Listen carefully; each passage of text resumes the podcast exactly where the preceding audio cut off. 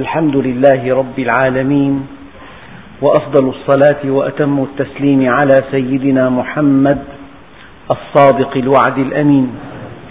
اللهم لا علم لنا إلا ما علمتنا إنك أنت العليم الحكيم. اللهم علمنا ما ينفعنا وانفعنا بما علمتنا وزدنا علما. وأرنا الحق حقا وارزقنا اتباعه. وأرنا الباطل باطلا وارزقنا اجتنابه. واجعلنا ممن يستمعون القول فيتبعون أحسنه. وأدخلنا برحمتك في عبادك الصالحين. أيها الإخوة المؤمنون مع الدرس الحادي عشر من سورة الشعراء. في الدرس الماضي وصلنا إلى قوله تعالى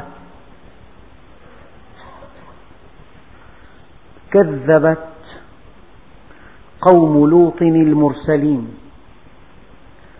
إذ قال لهم أخوهم لوط ألا تتقون إني لكم رسول أمين فاتقوا الله وأطيعون وما أسألكم عليه من أجر إن أجري إلا على رب العالمين. هذه الآيات تتكرر في مقدمة كل قصة. وفي دروس سابقة شرحت كلمة التقوى وشرحت كلمة رسول أمين بالتفصيل. واليوم ننتقل إلى مضمون القصة. وما أسألكم عليه من أجر إن أجري إلا على رب العالمين. أتأتون الذكران من العالمين؟ وتذرون ما خلق لكم ربكم من أزواجكم؟ بل أنتم قوم عادون.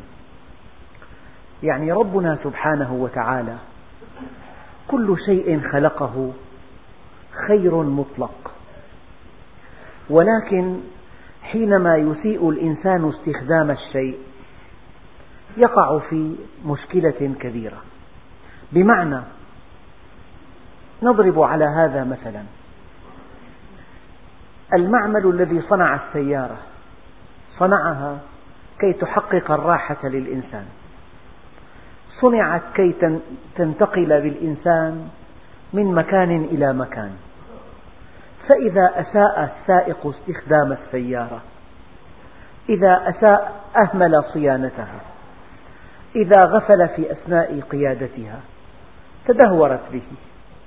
فهذا التدهور شر ولكن هذا الشر ليس مخلوقا إنما نتج عن سوء استخدام المركبة أو عن تقصير في تنفيذ تعليمات الشركة الصانعة. لذلك هؤلاء القوم قوم لوط. لماذا أهلكهم الله عز وجل؟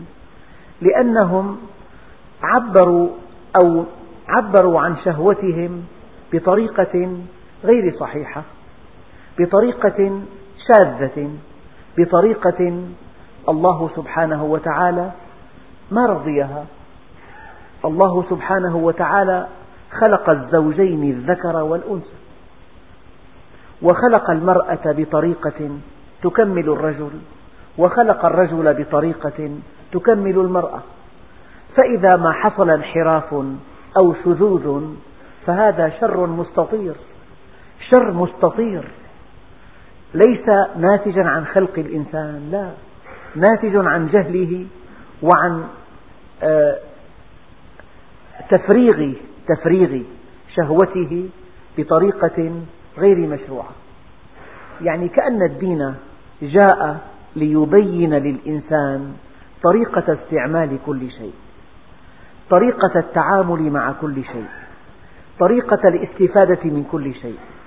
يعني مثل قريب لو وضعنا السكر في الطعام في الطبخ هذا الطعام لا يؤكل مع أن الطبخ ثمين جدا والسكر ثمين إذا وضعنا الملح في الشاي الشاي لا يشرب. إذا وضعنا مسحوق التنظيف مع الطعام الطعام لا يؤكل. فحينما نسيء استخدام هذه المواد نقع في شر مستطير. يعني الشر لا وجود له في الأصل. الكون خير مطلق. ولكن الشر ناتج عن جهل في استعمال الأشياء. عن جهل في التعامل مع الأشياء عن جهل في طريقة استخدام الأشياء. هذا هو الشر. هؤلاء قوم لوط خالفوا سنة الله في خلقه. ربنا سبحانه وتعالى يقول قد أفلح المؤمنون الذين هم في صلاتهم خاشعون والذين هم عن اللغو معرضون والذين هم للزكاة فاعلون. والذين هم لفروجهم حافظون إلا على أزواجهم أو ما ملكت أيمانهم فإنهم غير ملومين. فمن ابتغى وراء ذلك فأولئك هم العادون. يعني عدوان. هذه الشهوة التي أودعها الله في الإنسان جعل لها قناة نظيفة تجري فيها. بشكل أعم ما من شهوة أودعها الله في الإنسان إلا وخلق لها طريقة نظيفة مثالية يقرها المجتمع ويقرها الله عز وجل لتفريغ هذه الشهوة. والحديث اليوم عن شهوة الجنس. فهؤلاء الذين خرجوا عن الطريق الصحيح الذين خرجوا عن الأسلوب الصحيح وقعوا في العدوان. لأن هذه المرأة حينما خلقت خلقت لتشكل مع الرجل أسرة نافعة يعني السعادة كل السعادة. حينما يحقق الإنسان سنة رسول الله صلى الله عليه وسلم في الزواج فهذه زوجة طاهرة وفية صادقة. ثمرة هذه العلاقة أولاد يعرفون أمهم وأباهم. ينشأون في بيت إسلامي فيه التوجيه فيه العلم فيه الأخلاق. هذا هو التخطيط الإلهي. يعني قلت لكم سابقا إن امرأة تعمل في المسارح سئلت ما شعورك, ما شعورك وأنت على خشبة المسرح؟ قالت وهي صادقة شعور الخزي والعار. وهذا شعور كل أنثى تعرض مفاتنها على الجمهور. إن الحب يجب أن يبقى بين الزوجين وفي غرف مغلقة. هذه هي الفطرة. يعني حينما أودع الله في الإنسان شهوة المرأة جعل له نظاما دقيقا دقيقا.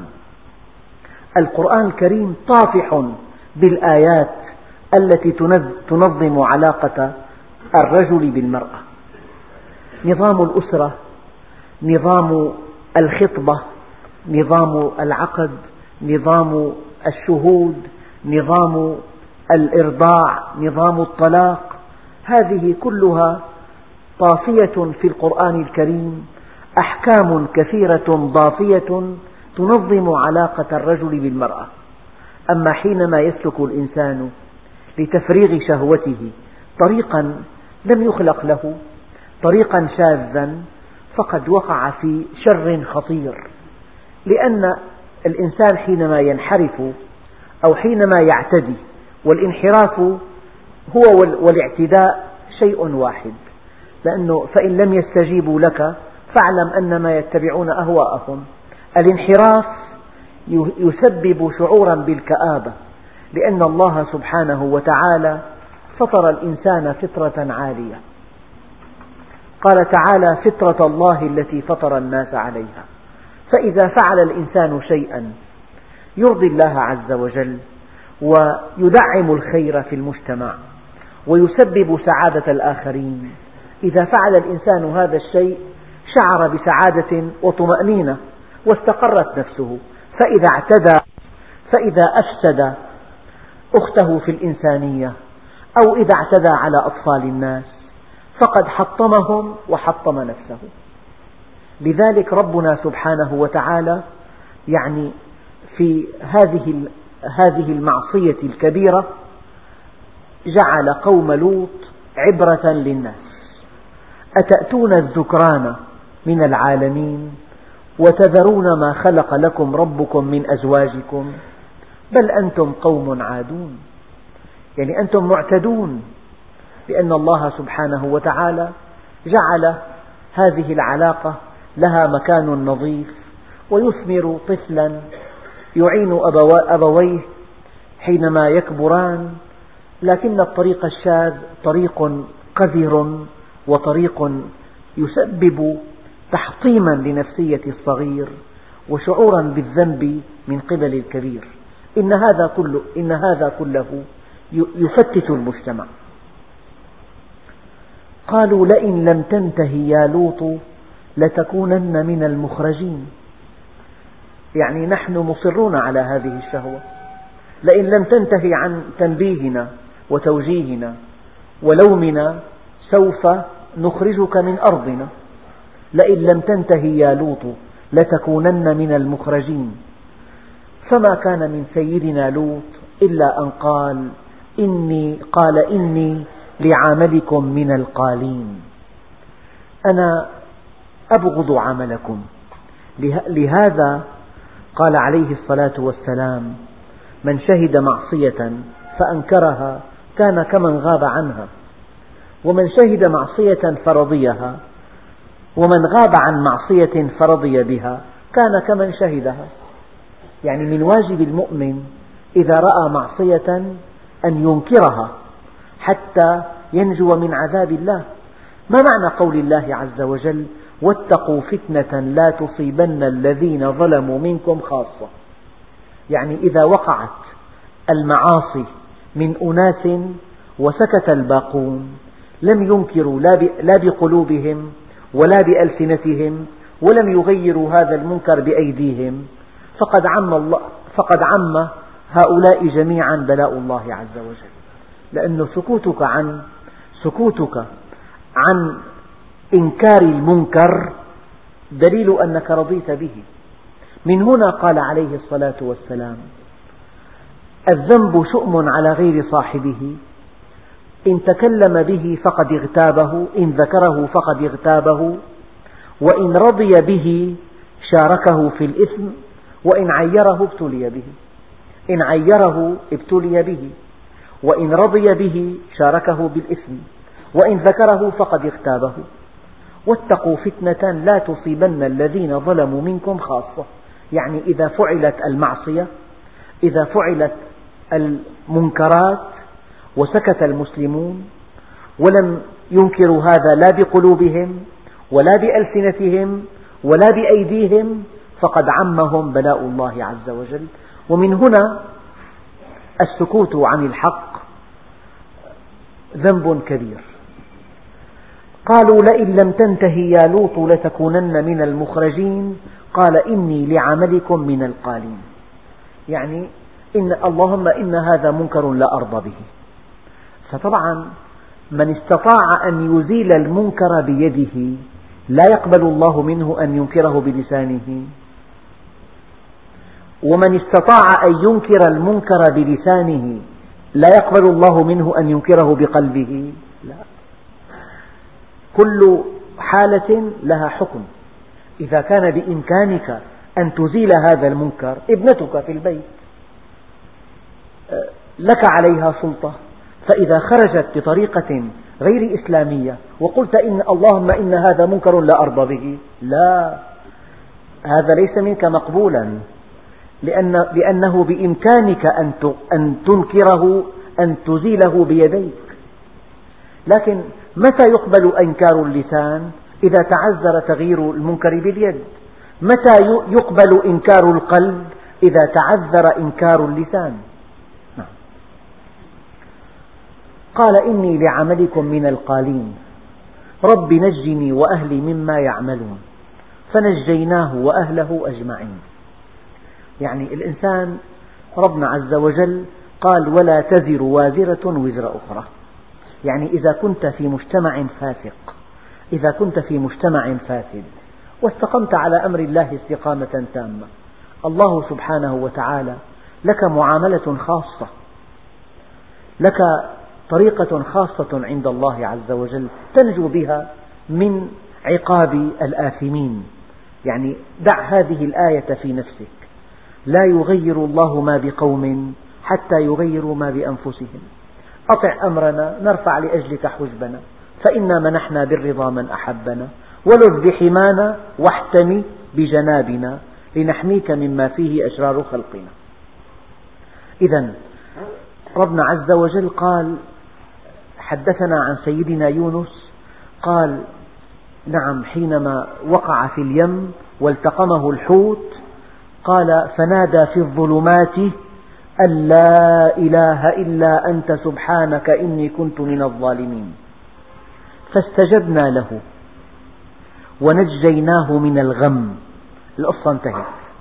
جاء التعقيب الذي جعل هذه القصة قانونا شاملا. وكذلك ننجي المؤمنين. في كل زمان وفي كل مكان في كل ظرف في كل عصر في كل مصر من أي جنس وكذلك ننجي المؤمنين. يعني إذا كان الله معك فمن عليك وإذا كان الله عليك فمن معك. فقال إني لعملكم من القالين رب نجني وأهلي مما يعملون فنجيناه وأهله أجمعين. حقيقة ماذا هذا استهتار بأوامر الله عز وجل. قوم لوط استخفوا بأوامر الله. لم يقيموا لها وزنا لم يعبأوا بها لم يعطوها ما تستحق من التعظيم. طيب ماذا على ماذا على المؤمن أن يفعل؟ هون سؤال دقيق. نحن حينما نقرأ هذه القصة نحن المقصودون منها نحن. يعني هؤلاء دمرهم الله عز وجل وانتهى ذكرهم وأصبحوا قصة. وحينما أصبحت هذه القصة قرآنا معنى ذلك أنها درس بليغ إلى كل إنسان حتى نهاية الدوران. فما الحكمة؟ ما الموعظة؟ ما الدرس البليغ الذي يمكن أن نستنبطه من هذه القصة؟ هؤلاء قوم لوط استخفوا بأوامر الله. خالفوا السنة سنة رسولهم. خالفوا أمر ربهم. خالفوا القانون الذي وضعه الله للإنسان. خالفوا التخطيط الإلهي للأسرة. خالفوا القناة الذي سمح الله بها لإفراغ الشهوة. خالفوا نظام الكون. خالفوا تعليمات الصانع. خالفوا تعليمات المربي. خالفوا أمر ربهم. فأهلكهم الله عز وجل. طيب المؤمن ماذا ينبغي أن يفعل؟ المؤمن عليه أن يعظم حرمات الله. الدرس الذي يمكن أن يستنبط من هذه القصة أن على المؤمن أن يعظم حرمات الله. قوم لوط استخفوا بحرمات الله. تجاوزوا الحدود. خرقوا القوانين. خالفوا التخطيط الإلهي. خالفوا التصميم. خالفوا تعليمات الصانع. أما المؤمن يعظم حرمات الله. استمعوا أيها الإخوة الكرام إلى هذه الآية الكريمة. ومن يعظم حرمات الله فهو خير له عند ربه. العلماء قالوا ما معنى تعظيم حرمات الله؟ أو بالأصل ما هي حرمات الله؟ العلماء قالوا حرمات الله مغاضبه أي الشيء الذي إذا فعلناه غضب الله عز وجل. يعني الطلاق مثلا إذا طلق الرجل امرأته من غير شبهة من غير سبب يهتز له عرش الرحمن. الشيء الذي يغضب الله عز وجل. الشيء الذي إذا فعلته غضب رب السماوات والأرض. وإذا غضب الله على إنسان انتهى هذا الإنسان. ذلك بأنهم اتبعوا ما أسخط الله وكرهوا رضوانه. المؤمن إذا كان قوم لوط خاطئين إذا كانوا منحرفين فاسدين معتدين تجاوزوا الحدود. فما موقف المؤمن؟ موقف المؤمن تعظيم حرمات الله. حرمات الله مغاضبه أي الأشياء التي إذا فعلناها غضب الله علينا. وحرمات الله ما نهى الله عنه. ما معنى تعظيمها؟ ترك ملابستها. ترك ملابستها. لكن المؤمن لا يدع المعصية فقط. يجعل بينه وبين المعصية هامش أمان. يعني نهر عميق. له شاطئ زلق. فالحكمة تقتضي أن أدع بيني وبين النهر مسافة كبيرة. نسميها هامش الأمان. لذلك ربنا عز وجل قال وتلك حدود الله فلا تقربوها. يعني هناك حدود لله عز وجل إذا اقتربت منها جذبتك إليها. كيف أن بعض التيارات الكهربائية بعض الأسلاك الكهربائية التي يجري فيها تيار يزيد عن آلاف الفولتات إن هذا التيار يشكل حوله ساحة مغناطيسية بحيث أن الإنسان إذا اقترب منه جذبه التيار وأحرقه. لذلك يضعون مسافة واسعة حول أسلاك الكهرباء ذات التوتر العالي. هذه المسافة هي هامش الأمان. وأنت أيها المسلم لا بد من أن تضع بينك وبين حرمات الله أي مغاضبه هامش أمان. يعني الزنا يغضب الله عز وجل. الله عز وجل قال ولا تقربوا الزنا. يعني أن تصاحب زانيا أن تسهر سهرة مختلطة أن تذهب إلى أماكن مشبوهة أن تتجول في طرقات فيها نساء كاسيات عاريات أن تقرأ أدبا رخيصا. هذا كله اقتحام لهامش الأمان. هذه منطقة خطرة. ربما جذبتك إلى الزنا. لذلك ما حرم فعله حرم استماعه وحرم النظر إليه وحرم الحديث عنه. ما حرم فعله هذه قاعدة أصولية. ما حرم فعله حرم استماعه. ما حرم فعله حرم النظر إليه. ما حرم فعله حرم الحديث فيه. هذا هامش الأمان. وتلك حدود الله فلا تقربوها. لذلك الشريف لا الذي إذا واجه الزنا لا يزني لكنه الذي يبتعد عن أسباب الزنا. يبتعد عن أسباب الزنا. فكل صديق سوء كل رفيق سوء كل أدب رخيص كل عمل فني رخيص كل سهرة مشبوهة كل نزهة مختلطة هذا كله من أبواب الزنا. نعم. بعضهم قال حرمات الله ما وجب القيام به وحرم التفريط فيه. بعضهم قال حرمات الله ما وجب حفظه واحترامه. ربنا عز وجل قال ومن يعظم حرمات الله فهو خير له عند ربه. نعم.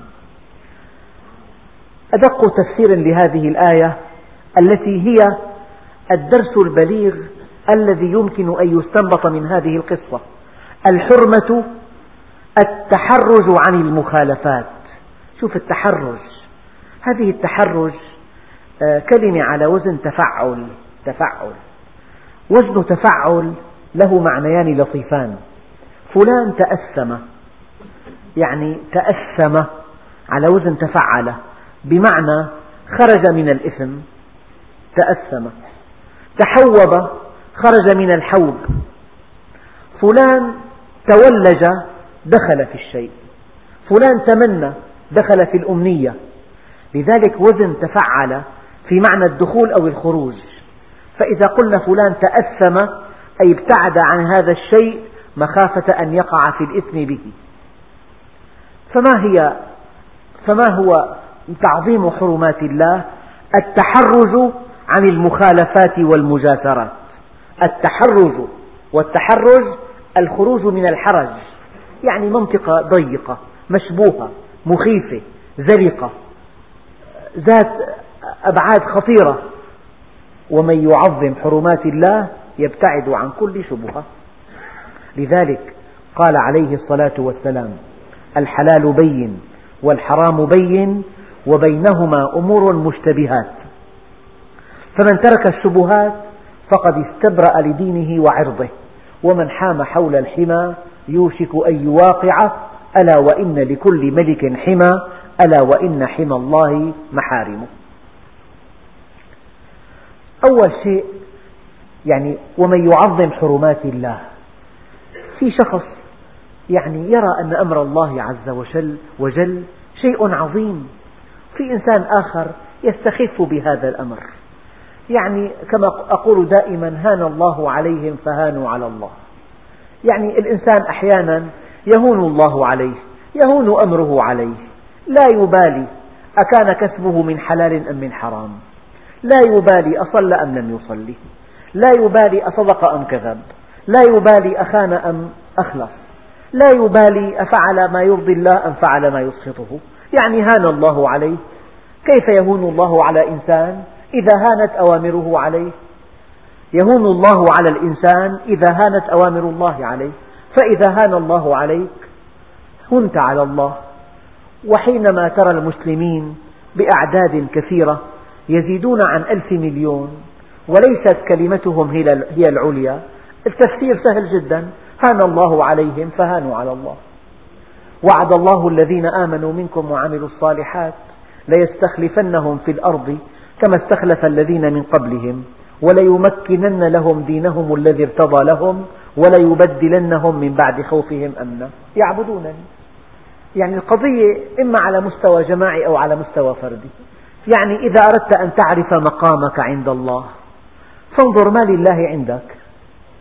إذا أردت أن تعرف ما لك عند الله فانظر ما لله عندك. أمره عظيم عندك. لذلك قالوا من تعظيم الأمر والنهي أن تطيع الله عز وجل لا خوفا من عقوبته ولا طمعا في ثوابه ولا مراءة لخلقه. هذا الذي يعظم أمر الله ونهيه يطيع الله عز وجل لا طمعا في ثوابه ولا خوفا من عقوبته ولا مراءة لخلقه. إن الله عز وجل يستحق العبادة. جاء في الأثر. لو لم أخلق جنة ولا نارا أما كنت أهلا أن أعبد؟ لو لم أخلق جنة أو نارا أما كنت أهلا أن أعبد؟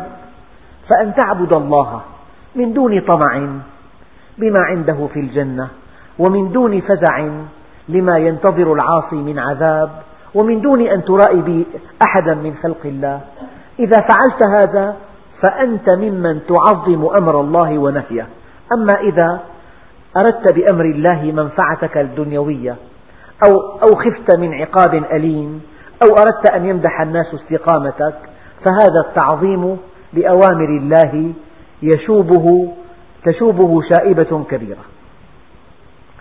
شيء آخر. ربنا سبحانه وتعالى يقول عن أحد الأنبياء وإن له لعندنا لزلفى. وحسن مآب. ما الفرق بين الزلفى وبين حسن المآب؟ وإن له عندنا لزلفى وحسن مآب. العلماء قالوا حسن المآب الجنة لكن الزلفى القرب. يعني أيام ملك يدعوك إلى طعام نفيس تدخل قصره وتأكل من طعامه وليس بينك وبينه مودة. لكن الملك أحيانا قد يدعوك إلى طعام نفيس ويبتسم في وجهك يصافحك يرحب بك يجلسك إلى جنبه. فهذه زلفى بمعنى التقريب يعني أرقى شيء في الدين أن تتقرب من الله عز وجل. وإن له عندنا لزلفى يعني قرب وحسن مآب. فإذا نزهت طاعتك عن أن تكون مشوبة بطمع أو خوف أو مراءة كافأك الله بالزلفى والزلفى التقريب. لذلك فلو شاهدت عيناك من حسننا الذي رأوه لما وليت عنا لغيرنا. هذه الزلفى وحسن مآب. حسن المآب هي الجنة. آية ثانية. للذين أحسنوا الحسنى وزيادة. الزيادة القرب من الله عز وجل. وفي بعض التفاسير النظر إلى وجه الله الكريم. للذين أحسنوا الحسنى وزيادة النظر إلى وجه الله الكريم. فكلما ارتفع إخلاصك ارتفعت مكافأتك. إذا عظمت أمر الله عز وجل. نحن نقول عن تعظيم أمر الله. لأن قوم لوط استهانوا بأمر الله. استخفوا به. خرقوا الحدود.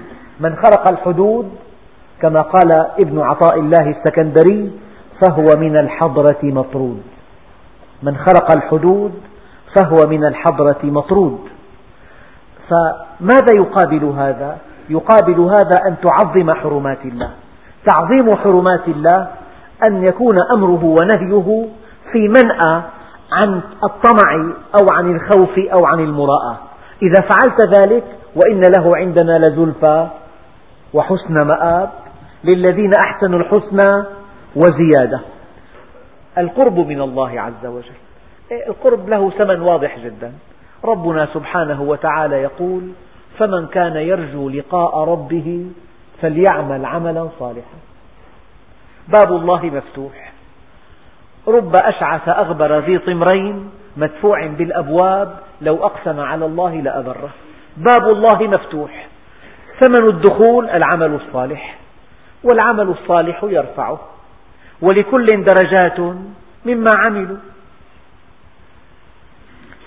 لذلك هناك من يريد الله ويريد ما عنده وهناك من لا يريد الله ولا يريد ما عنده وهناك من يريد ما عند الله. يعني يريد ما عند الله. هذا الذي يتاجر بالاستقامة يتاجر بها. الاستقامة من أجل أن يرزقه الله رزقا كبيرا. يعني يبحث كل استقامته معلولة بعلل تجعلها ليست خالصة لوجه الله عز وجل. شيء آخر من تعظيم أمر الله من تعظيم أمر الله تعظيم آياته. فمثلا الإمام مالك رضي الله عنه سئل هذا السؤال ما معنى الرحمن على العرش استوى؟ قال سئل كيف استوى؟ أطرق مالك مليا وتصبب عرقا ثم قال الاستواء معلوم والكيف غير معقول. والكيف غير معقول. والإيمان به واجب والسؤال عنه بدعة. هذا كلام دقيق جدا. يعني ربنا عز وجل كيف يعلم؟ كيف هو حي؟ كيف ما معنى أنه قادر؟ ما معنى أنه مريد؟ كيف كما قال الله في الحديث القدسي إذا كان ثلث الليل الأخير نزل ربكم إلى السماء الدنيا. كيف يغضب الله عز وجل؟ كيف يرضى؟ كيف يرحم؟ كيف يضحك؟ ضحك ربك من قوم أو عجب ربك من قوم يساقون إلى الجنة بالسلاسل. فكلمة العجب وكلمة الضحك وكلمة الرضا وكلمة الغضب وكلمة العلم والإرادة والسمع والبصر إنني معكما أسمع وأرى. فكل هذه الكلمات التي وصف بها ربنا نفسه يجب أن تقف موقف الإمام مالك. الاستواء معلوم والكيف غير معقول والإيمان به واجب والسؤال عنه بدعة.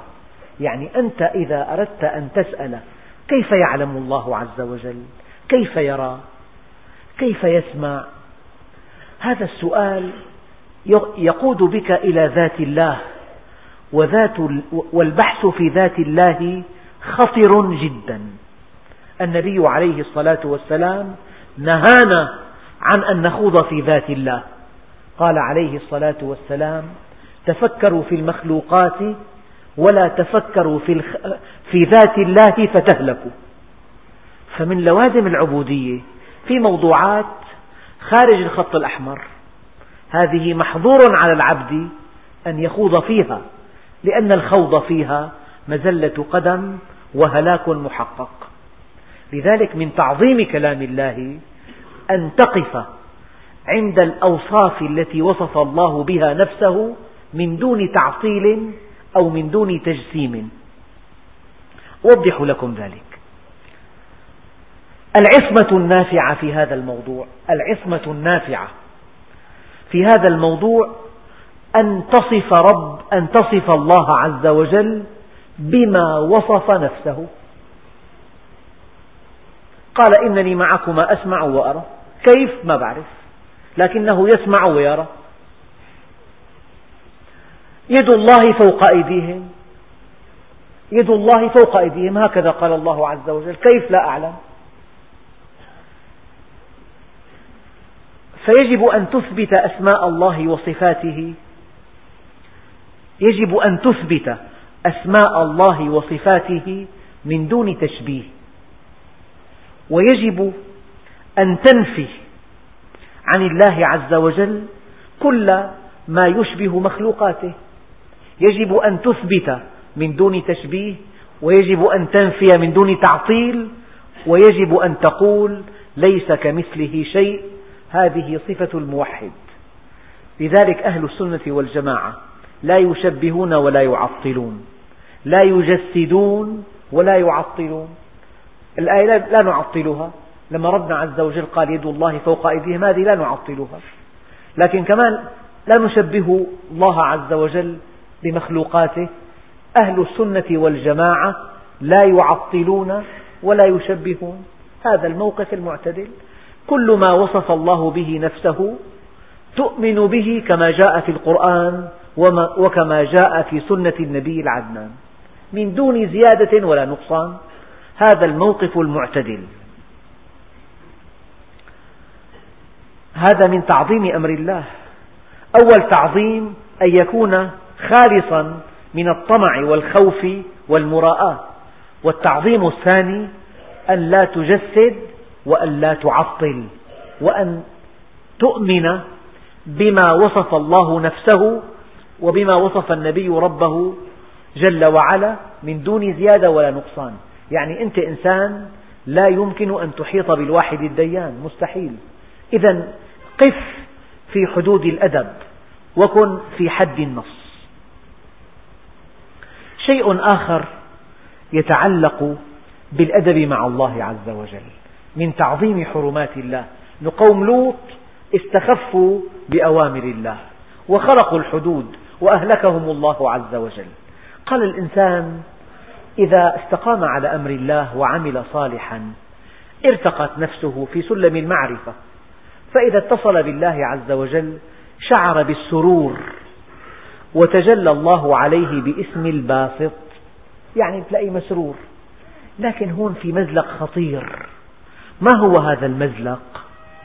المزلق الخطير أن يكون مع الانبساط جرأة جرأة تخرجك عن عبوديتك يعني إذا الإنسان انسر صلى قيام الليل تجلى الله على قلبه بكى بكاء شديدا ذابت نفسه محبة لله لا ينبغي أن يقوده هذا الانبساط إلى الجرأة على الله عز وجل. من أخطار الانبساط الجرأة. الأيام بتقرب إنسان بتكرمه بتطاول عليك بعدين بيحكي له كلمة زايدة بيتجاوز حده. أما كلما قربته يزداد أدبا. هي أعلى درجة في العبودية لله عز وجل. فالإنسان بحالات التقريب الإلهي لا ينبغي أن يتكلم كلمة مع خلق الله لا ينبغي أن يحتقر خلق الله لا ينبغي أن يدل على الله بعمله لا ينبغي أن يتيه على الناس باستقامته بإقباله بصلاته بحفظه لكتاب الله بأعماله الصالحة الكبيرة التي من الله بها عليه. فمن تمام الأدب مع الله أن الله عز وجل إذا تجلى عليك باسم الباسط يعني إذا كنت في حالة الانبساط لا ينبغي أن يقودك الانبساط إلى سوء الأدب مع الله عز وجل. يعني في أحيانا أشخاص بينجذبوا يقول لك سبحاني. هي كلمة فيها سوء أدب مع الله. ما أعظم شأني.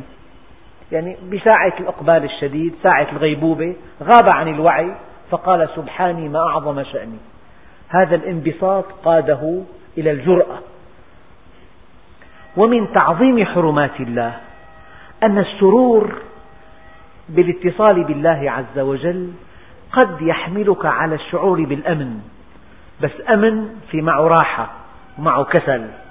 يعني اعمل أعمال صالحة اتصل بالله اتصال شديد رخى بدل شعر بالأمن.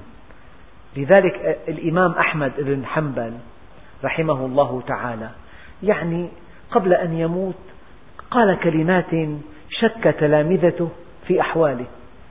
قبل أن يموت يقول كلا بعد كلا بعد كلا بعد. شو هي كأنه خافوا على إيمانه.